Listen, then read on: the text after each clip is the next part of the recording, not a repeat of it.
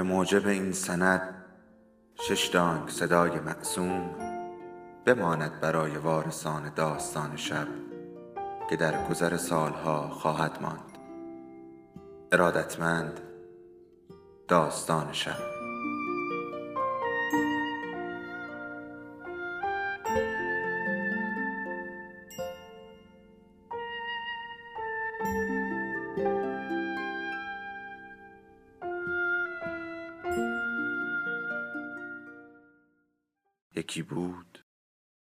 یکی نبود.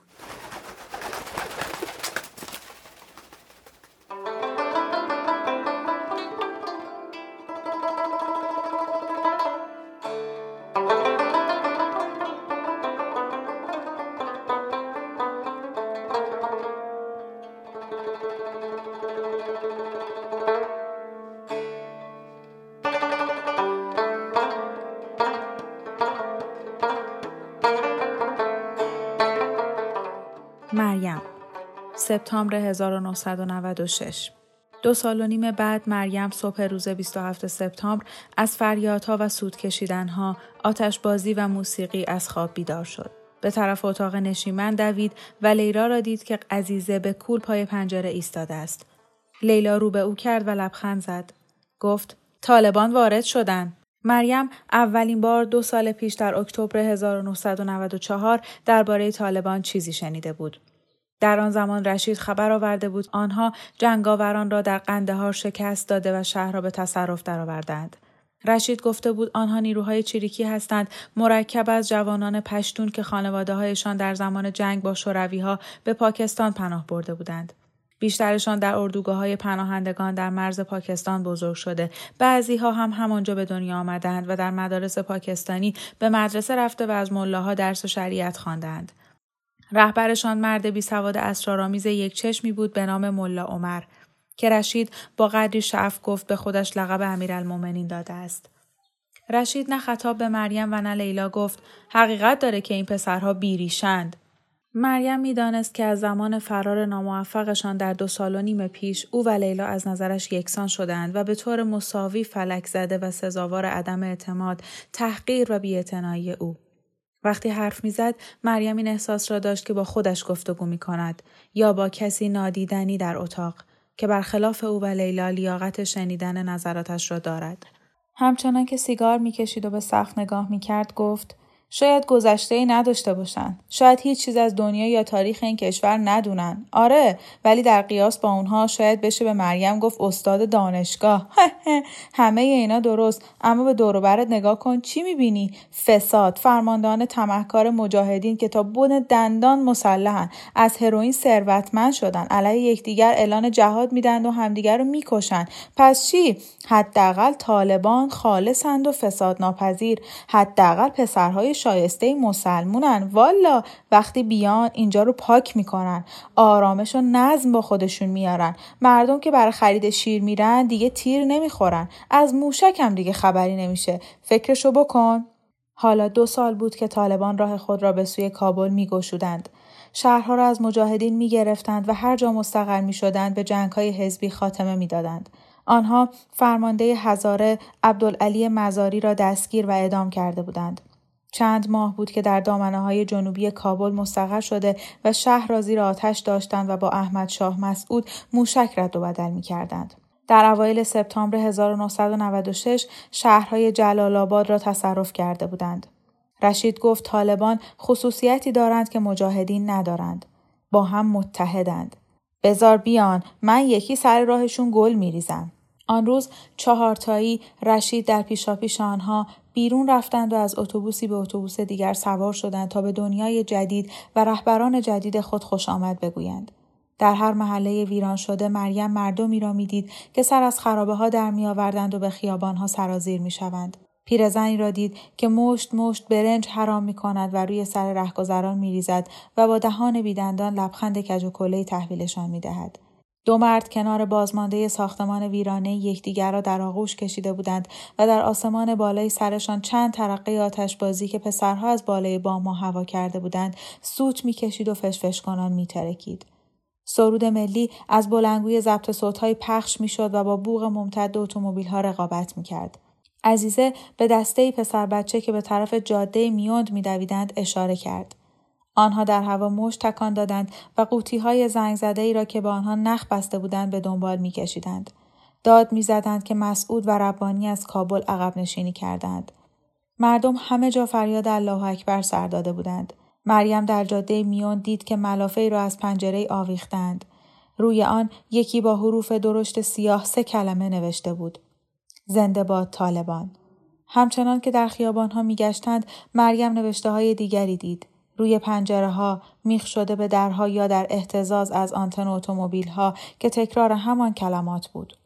مریم اولین بار طالبان را آن روز بعد از ظهر همراه رشید، لیلا و عزیزه در میدان پشتونستان دید. عده زیادی از مردم در آنجا جمع شده بودند. مریم دید دسته ای از مردم برای دیدنشان گردن می‌کشند. عدهای دور آبنمای وسط میدان گرد آمدند و تعدادی هم توی آنکه خشک است رفتند. همه سعی می کردند آنها را ته میدان نزدیک رستوران خیبر ببینند. رشید از هیکل خود استفاده کرد که تماشاگران را پس بزند و آنها را به جایی ببرد که یکی از بلندگو داشت حرف می‌زد. عزیزه که آنها را دید جیغی کشید و صورتش را در برقع مریم فرو برد. صدای بلندگو از جوان باریک‌اندام و ریشداری بود که دستار سیاهی به سر داشت. او کنار یک جور دار موقتی ایستاده بود. در دست دیگرش یک آرپیجی بود. در کنارش دو مرد خون‌آلود از طناب‌هایی که به تیر چراغ راهنمایی بسته شده بود آویخته بودند. لباسهای دو مرد پاره پاره بود. صورتهایشان باد کرده و کبود شده بود. مریم گفت میشناسمش اون یکی رو که سمت چپه. زن جوانی جلوی مریم سر برگرداند و گفت نجیب الله هست. آن یکی دیگر هم برادرش. مریم صورت توپل و سیبیلدار نجیب الله یادش بود که در سالهای تسلط شوروی از تابلوهای بزرگ و ویترین مغازه ها به آدم لبخند می‌زد. بعدا شنید که طالبان نجیب الله را از پناهگاهش در مقر سازمان ملل در کاخ دارالامان بیرون کشیدند. ساعتها او را شکنجه داده بعد پاهایش را به وانتی بسته و جسد بیجانش را در خیابانها کشانده بودند. طالب جوان پشت بلنگو فریاد می‌زد. او تعداد زیادی از مسلمانان را کشته است. فارسی را با لحجه پشتو حرف زد و بعد به زبان پشتو گفت. با سلاحش به اجزاد اشاره کرد تا بر ابهت سخنش بیافزاید. همه از جنایتهایش خبر دارند. کمونیست و کافر بود. ما با کافرانی که علیه اسلام مرتکب جنایت بشوند اینطور معامله می‌کنیم.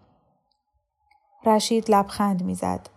عزیزه در بغل مریم به گریه افتاد. فردای آن روز کابل جولانگاه وانت ها بود. در خیرخانه، در شهر نو، در کارته، پروان، در وزیر اکبرخان و تیمنی وانت های قرمز تویوتا در خیابان ها دفیله می رفتند. مردهای مسلح ریشدار با دستارهای مشکی پشتشان نشسته بودند. از هر وانتی بلندگویی اعلامیه را اول به فارسی و بعد پشتو می‌خواند. از بالای بلنگوهای مساجد و از رادیو که حالا نامش صدای شریعت شده بود همان پیام تکرار می‌شد. همچنین پیام را روی اوراقی نوشته و در خیابانها پخش کردند. مریم یکی را در حیات خانهشان پیدا کرد. نوشته بود نام وطن ما اکنون امارات اسلامی افغانستان است. این قوانینی است که ما اعمال می کنیم و شما اطاعت. همه شهروندان باید روزی پنج بار نماز بخوانند. اگر وقت نماز سرگرم کار دیگری باشید کتک می‌خورید. همه مردها باید ریش بگذارند. اندازه درست حداقل به قدر یک مش زیر چانه است. اگر از این فرمان اطاعت نکنید کتک می‌خورید. همه پسرها دستار میبندند. پسرهای کلاس یک تا شش دستار مشکی به سر می‌گذارند و پسرهای دبیرستان دستار سفید. همه پسرها باید لباس اسلامی بپوشند. یقه پیراهن بسته خواهد بود. آوازخانی ممنوع است. رقص ممنوع است. ورق بازی، شطرنج بازی، قمار و بادبادک هوا کردن ممنوع است. کتاب نوشتن، تماشای فیلم و نقاشی کردن ممنوع است. اگر مرغ عشق نگه دارید کتک می‌خورید. پرنده های شما هم کشته می شوند. اگر دزدی کنید دستتان از مچ قطع می شود. اگر باز مرتکب دزدی شوید پایتان بریده می شود. اگر مسلمان نیستید در جایی که مسلمانان شما را می بینند عبادت نکنید. اگر بکنید کتک می خورید و زندانی می شوید. اگر بکوشید مسلمانی را به دین خود دعوت کنید اعدام می شوید. زنها توجه کنند. همیشه در خانه می مانید. برای زنان صحیح نیست که بی هدف در خیابان ها بگردند. اگر از خانه بیرون میایید باید یک محرم، یک خیشاوند مرد همراهتان باشد. اگر در خیابان شما را تنها ببینند، کتک می‌خورید و به خانه فرستاده می‌شوید. تحت هیچ شرایطی نباید صورتتان نمایان باشد. وقتی از خانه بیرون میایید باید برقع بپوشید. اگر سرپیچی کنید سخت کتک می‌خورید. آرایش ممنوع است. جواهرات ممنوع است. لباس های چشمگیر نمی پوشید. حرف نمی‌زنید مگر اینکه چیزی از شما بپرسند. چشمتان نباید به چشم مردها دوخته شود.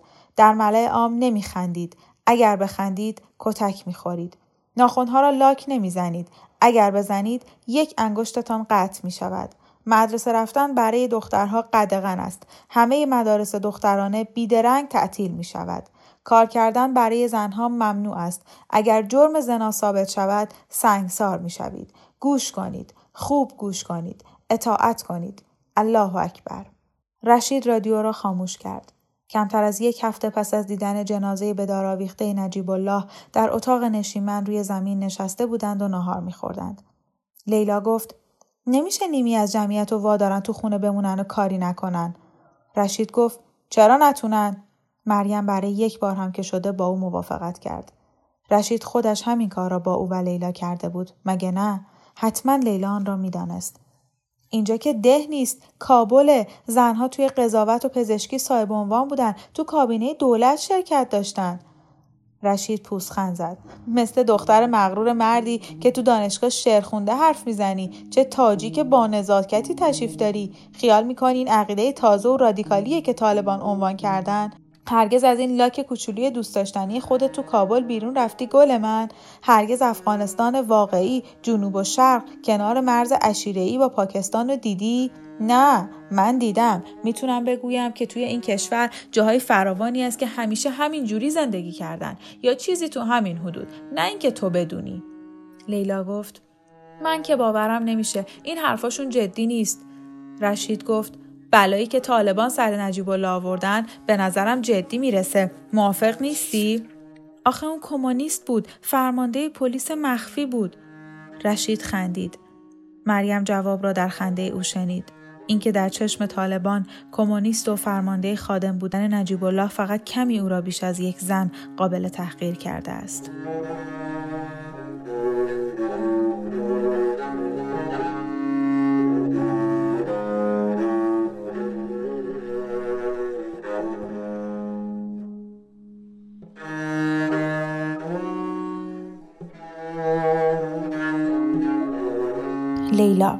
لیلا خوشحال بود از اینکه وقتی طالبان سر کار آمدند بابا نبود که شاهد باشد این رفتار او را از پا در می آورد.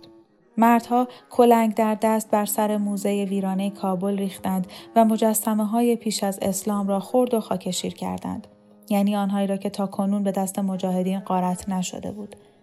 دانشگاه تحتیل شد و دانشجویان را خانه نشین کردند. نقاشی های روی دیوارها پاره پاره و خرد و ریز شد. پرده های تلویزیون را لگت کوب کردند. همه کتاب ها را به استثنای قرآن تلمبار کردند و سوزاندند و کتاب فروشی ها تعطیل شد.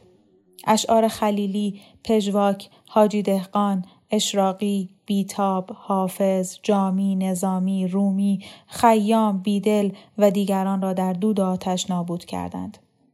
لیلا شنید مردهایی را به اتهام گریز از نماز کشان کشان به مساجد بردند. شنید که رستوران مارکوپولو نزدیک کوچه مرغا بدل به مرکز بازجویی شده است. گاهی از پشت پنجره های سیاه شده آن صدای فریاد شنیده می‌شد. همه جا در خیابانها گشت ریش با وانت تویتا میگشت و هر مردی را که اصلاح کرده بود خونین و مالین می‌کرد. سینماها را هم بستند. سینما پارک، آریانا، آریوب، اتاق آپارات را خراب کردند و حلقه های فیلم را آتش زدند. لیلا یادش آمد که چقدر او و تارق در آن سالن‌های تاریک نشستند و فیلم‌های هندی تماشا کردند. تمام آن داستان‌های ملودرام درباره دلدادگانی که دست سرنوشت آنها را از هم جدا می‌کرد. یکی را به سرزمین دوردستی میکشاند و دیگری را به ازدواج اجباری وامی داشت. آن اشکا و آوازخانی ها در دشتهای مملو از همیشه بهار و در آرزوی وصل یار. یادش آمد که تارق چقدر از گریه او با دیدن این فیلم ها می خندید. مریم روزی به او گفت نمی‌دونم سر سینمای پدرم چی اومده. منظورم اینه که اگه هنوز به جا مونده باشه یا اینکه اون هنوز صاحبش باشه. خرابات محله قدیمی موسیقی کابل در سکوت بود. نوازندگان را کتک زده و زندانی کرده بودند. ربابها، تنبورها و آکاردئونهایشان را لگد مال کرده بودند. طالبان سراغ گور خواننده دلخواه تارق احمد ظاهر رفتند و آن را به گلوله بستند. لیلا به مریم گفت 20 سال پیش مرده یه بار مردن بس نیست؟ رشید چندان دغدغه از بابت حکومت طالبان نداشت. تنها کارهایی که باید می‌کرد ریش گذاشتن بود و به مسجد رفتن که هر دو را انجام می‌داد. رشید طالبان را با یک جور حیرت محبت آمیز میبخشید. انگار که شاهد رفتار پیشبینی ناپذیر پسر امویی دمدمی باشد که مدام جنجال به پا می کند و دردسر به بار می آورد. رشید هر چهارشنبه به صدای شریعت گوش می‌داد که طالبان در آن فهرست نام کسانی را که باید مجازات شوند میخواندند. بعد روزهای جمعه به استادیوم قاضی می‌رفت. یک پپسی می‌خرید و مراسم را تماشا می‌کرد. در رخت خواب لیلا را وامی داشت به توضیحاتش که با سرخوشی غریبی تعریف می‌کرد گوش بدهد که چطور شاهد دست بریدن، شلاق زدن، به دار آویختن و گردن زدن بوده است. شبی که دود سیگار دور سرش حلقه می‌زد گفت امروز مردی رو دیدم که گلوی قاتل برادرش رو برید. لیلا گفت اینا وحشی هن. راستی در قیاس با کی؟ شورویا که یه میلیون نفر رو کشتن. هیچ می‌دونی مجاهدین ظرف چهار سال گذشته چقدر آدم تو کابل کشتن؟ پنجاه هزار نفر. در مقایسه با بریدن دست چند تا دوز این کار خیلی نامعقول نیست. چشم در برابر چشم. دندان در برابر دندان. در قرآن هم هست. به علاوه اینو به من بگو. اگه کسی عزیزه رو بکشه دلت نمی‌خواد ازش انتقام بگیری؟ لیلا نگاه سرشار از نفرتی به او انداخت. رشید گفت مثال زدم. تو هم لنگه اونایی. این عزیزم رنگ چشاش خیلی جالبه. موافق نیستی؟ نه به تو رفته نه به من. رشید قلتی زد تا روبروی او باشد و با ناخون خمیده انگشت شستش به ملایمت کپلش را خراشید. گفت بزار توضیح بدم. اگه به خیالم به سرم بزنه نمیگم می‌زنه ها اما می‌تونه بزنه. اون وقت حق دارم عزیزه رو بندازم بیرون. با این کار چطوری؟ یا می‌تونم یه روز برم پیش طالبان. فقط از دفترشان برم تو و بگم که به تو مزنونم. کار به همین سادگیه. خیال می‌کنی حرف کیو باور می‌کنن؟ به نظرت باها چی کار می‌کنن؟ لیلا کپلش را کنار کشید. رشید گفت نه اینکه این کارو بکنم. نمی‌کنم. گفتم که نه. شاید نه. تو که منو می‌شناسی. لیلا گفت تو نفرت انگیزی. رشید گفت به به یک کلمه پرتم تراق همیشه از این اخلاقت بدم میاد. حتی وقتی کوچولو بودی وقتی با اون چلاقه این ورون ور میدویدی خیال می‌کردی با اون کتابا و شعرها خیلی زرنگی. حالا اون زرنگی کجا به کارت اومد؟ چه چیزی تو رو از تو خیابونا دور نگه داشته؟ زرنگی تو یا من؟ من نفرت انگیزم نصف زنای این شهر حاضرن آدم بکشن تا شوهری مثل من گیرشون بیاد. برای این آدم می‌کشن. به پشت قلتید و دود سیگار به سوی سقف دمید. کلمات پرتمطراق دوست داری؟ من یکی بهت میگم. آینده نگری. این کاریه که من اینجا می‌کنم. لیلا اطمینان از اینکه آینده نگری رو کنار نمی‌ذاری. آنچه تمام شب باعث دلاشوبه لیلا شد این بود که همه حرفای رشید تا به آخر درست بود. اما صبحان روز و صبحهای متعددی پس از آن این حال غریب در اندرونش دوام یافت و بعد بدتر شد. و بدل به چیزی شد که به طرزی دلهراور آشنا بود. کمی بعد در یکی از بعد از سرد و دلگیر لیلا روی کف اتاق خواب به پشت دراز کشیده بود. مریم با عزیزه در اتاق خودش خوابیده بود. در دست لیلا یکی از پره های دوچرخه بود که به کمک انبردستی از دوچرخه اسقاط درآورده بود. دوچرخه را در همان کوچه پیدا کرده بود که سالها پیش تارق را در آنجا بوسیده بود. لیلا مدت زیادی همانجا روی کف زمین دراز کشید و با پاهای گشاد هوا را از لای دندانهای چفت شده بلعید. از وقتی به وجود عزیزه در شکم خود پی برده بود شیفتش بود. آن زمان هیچ یک از این شک و تردیدها را نداشت. لیلا حالا با خود می گفت برای مادری که بترسد مبادا نتواند عشق و محبت نصار کودک خود کند چه فاجعه است چقدر غیر طبیعی است همچنان که روی کف زمین دراز کشیده بود و دستهای عرق کردهش را ثابت نگه داشته بود تا پره دوچرخه را هدایت کند از خود می‌پرسید آیا می‌تواند بچه رشید را هم مثل بچه تارق دوست داشته باشد؟ سرآخر لیلا نتوانست کارش را پیش ببرد. ترس از خونریزی به حد مرگ نبود که وادارش کرد پرده را بیاندازد یا حتی این فکر که کاریست منفور که شک داشت چنین باشد. لیلا پره را انداخت چون نمی توانست نظرگاه مجاهدین را بپذیرد. آنها می گفتند در جنگ گاهی لازم است جان بیگناهان را هم بگیرید. جنگ او علیه رشید بود. بچه که در این میان گناهی نداشت. کشت و کشتار همین حالاش هم از سرشان زیادی بود. لیلا در تبادل آتش دشمنان کشته شدن بیگناهان را کم ندیده بود.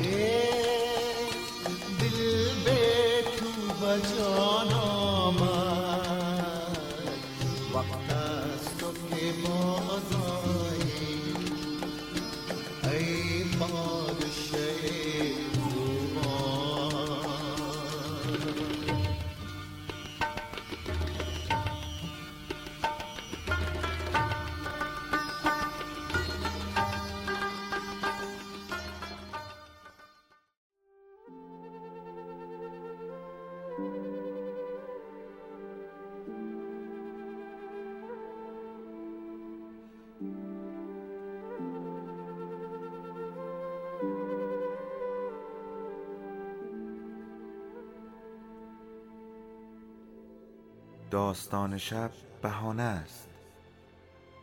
برای با هم بودن دور هم نشستن شنیده شدن.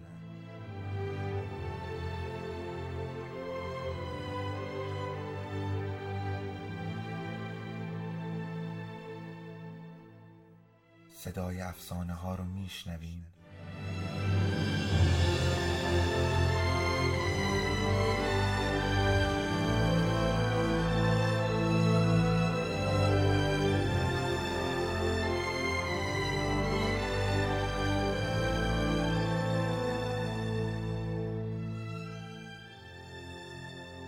شبتون بخیر.